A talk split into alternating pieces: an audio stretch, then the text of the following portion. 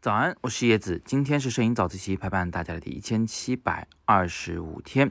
今天呢，想跟大家谈一个非常重要的话题，那是我最近谈的所有的摄影问题里最最重要的。但是呢，过去我们都忽略了它。事情的来由是这样子的：有一位学生呢，在群里面请我点评照片儿，那他给我看的是在街头抓拍的影像，人物穿着黄衣服，背后的建筑呢也有一大片黄色。我就问他为什么拍这张照片啊？他说因为看到建筑和人都有黄色。啊，这个巧合，他觉得应该抓拍下来。我说不对啊，黄色是画面的内容啊，或者说是形式，而巧合呢是拍摄的技巧，这都不是拍摄的目的。那你为什么要拍这张照片啊？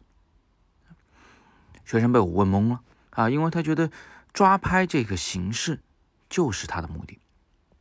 那但是呢，我的想法很不一样。我们总不能永远都停留在去寻找拍摄的内容以及练习拍摄技巧的这么个阶段。我们应该思考拍摄的目的，我们应该有目的的拍照片。摄影这件事儿呢，它很像写作。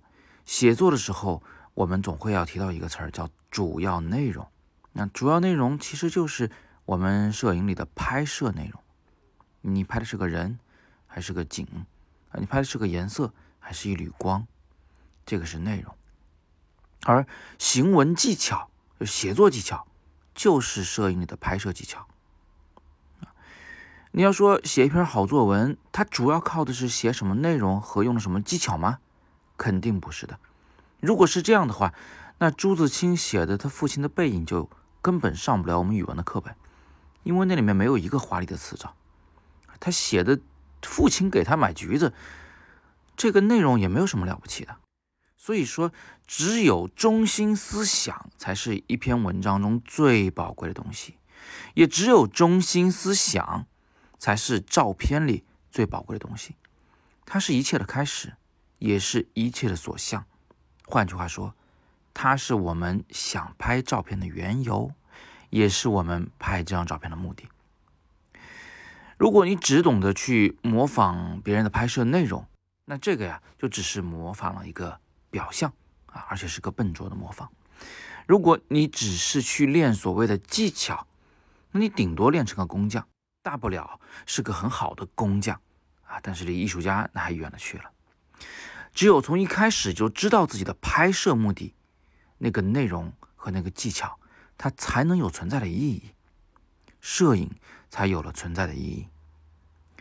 比如说，这位同学的那块黄，啊，那个黄和那个人身上的黄的巧合，他们才有了存在的意义。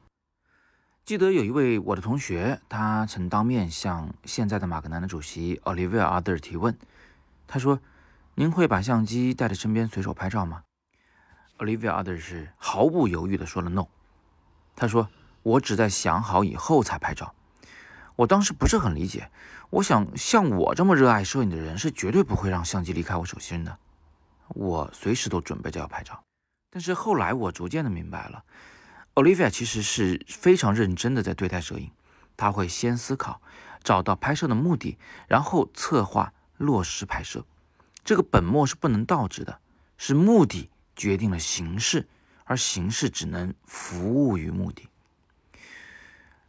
那至于随手拍这件事情呢，我想大家还是可以继续，因为它可以作为一种练习。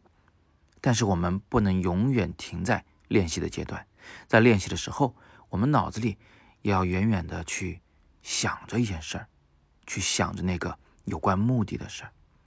可能一时半会儿你想不出来，但是念念不忘，必有回响，你会知道那个答案的。好，那今天的早自习我们就简单的聊这么多。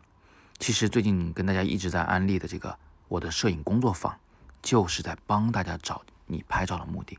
我想帮你找到那一个对你来说最特别的，你愿意付出十分的努力去完成的那个创作的动机。也只有这样，你才可能创作出真正感人的作品。这个目的一旦找到了，那么你的拍摄内容和拍摄的技巧就都浮上了水面。这就是为什么我一直跟大家说，我的工作坊不要求你有摄影的基础，这个不重要，重要的是你要有一颗热忱的心，要相信自己能够离艺术更近一点，要相信艺术在每个人的心中都有一颗种子。那最后呢，提醒一下，杭州摄影工作坊就在中秋节期间展开，我昨天还说有四个名额，结果帖子还没发出来，就只剩两个了。所以如果你想参加的话，一定要手快。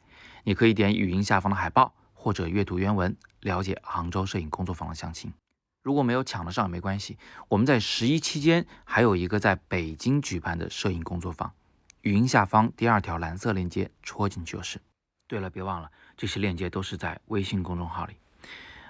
那今天是摄影早自习陪伴大家的第一千七百二十五天，我是叶子，每天早上六点半，微信公众号摄影早自习。不见不散。